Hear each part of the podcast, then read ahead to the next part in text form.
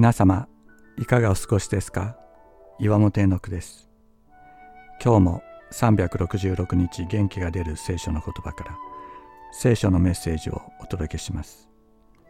12月16日歯車。大きさの合わない2つの歯車はどんなに頑張っても噛み合わず互いの歯を痛めてしまうだけです。しかしその2つの歯車の間にもう一つそれぞれの歯に合う歯車を入れると全体として調和の取れた動きと働きをすることができます。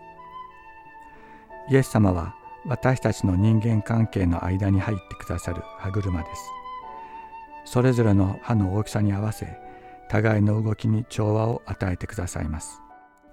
一人一人がイエス様とつながっていればお互い歯を痛めることもなく協力して一つの働きをすることができるでしょう。私たちに関わるすべての人間関係の中にイエス様をお迎えすることができますように。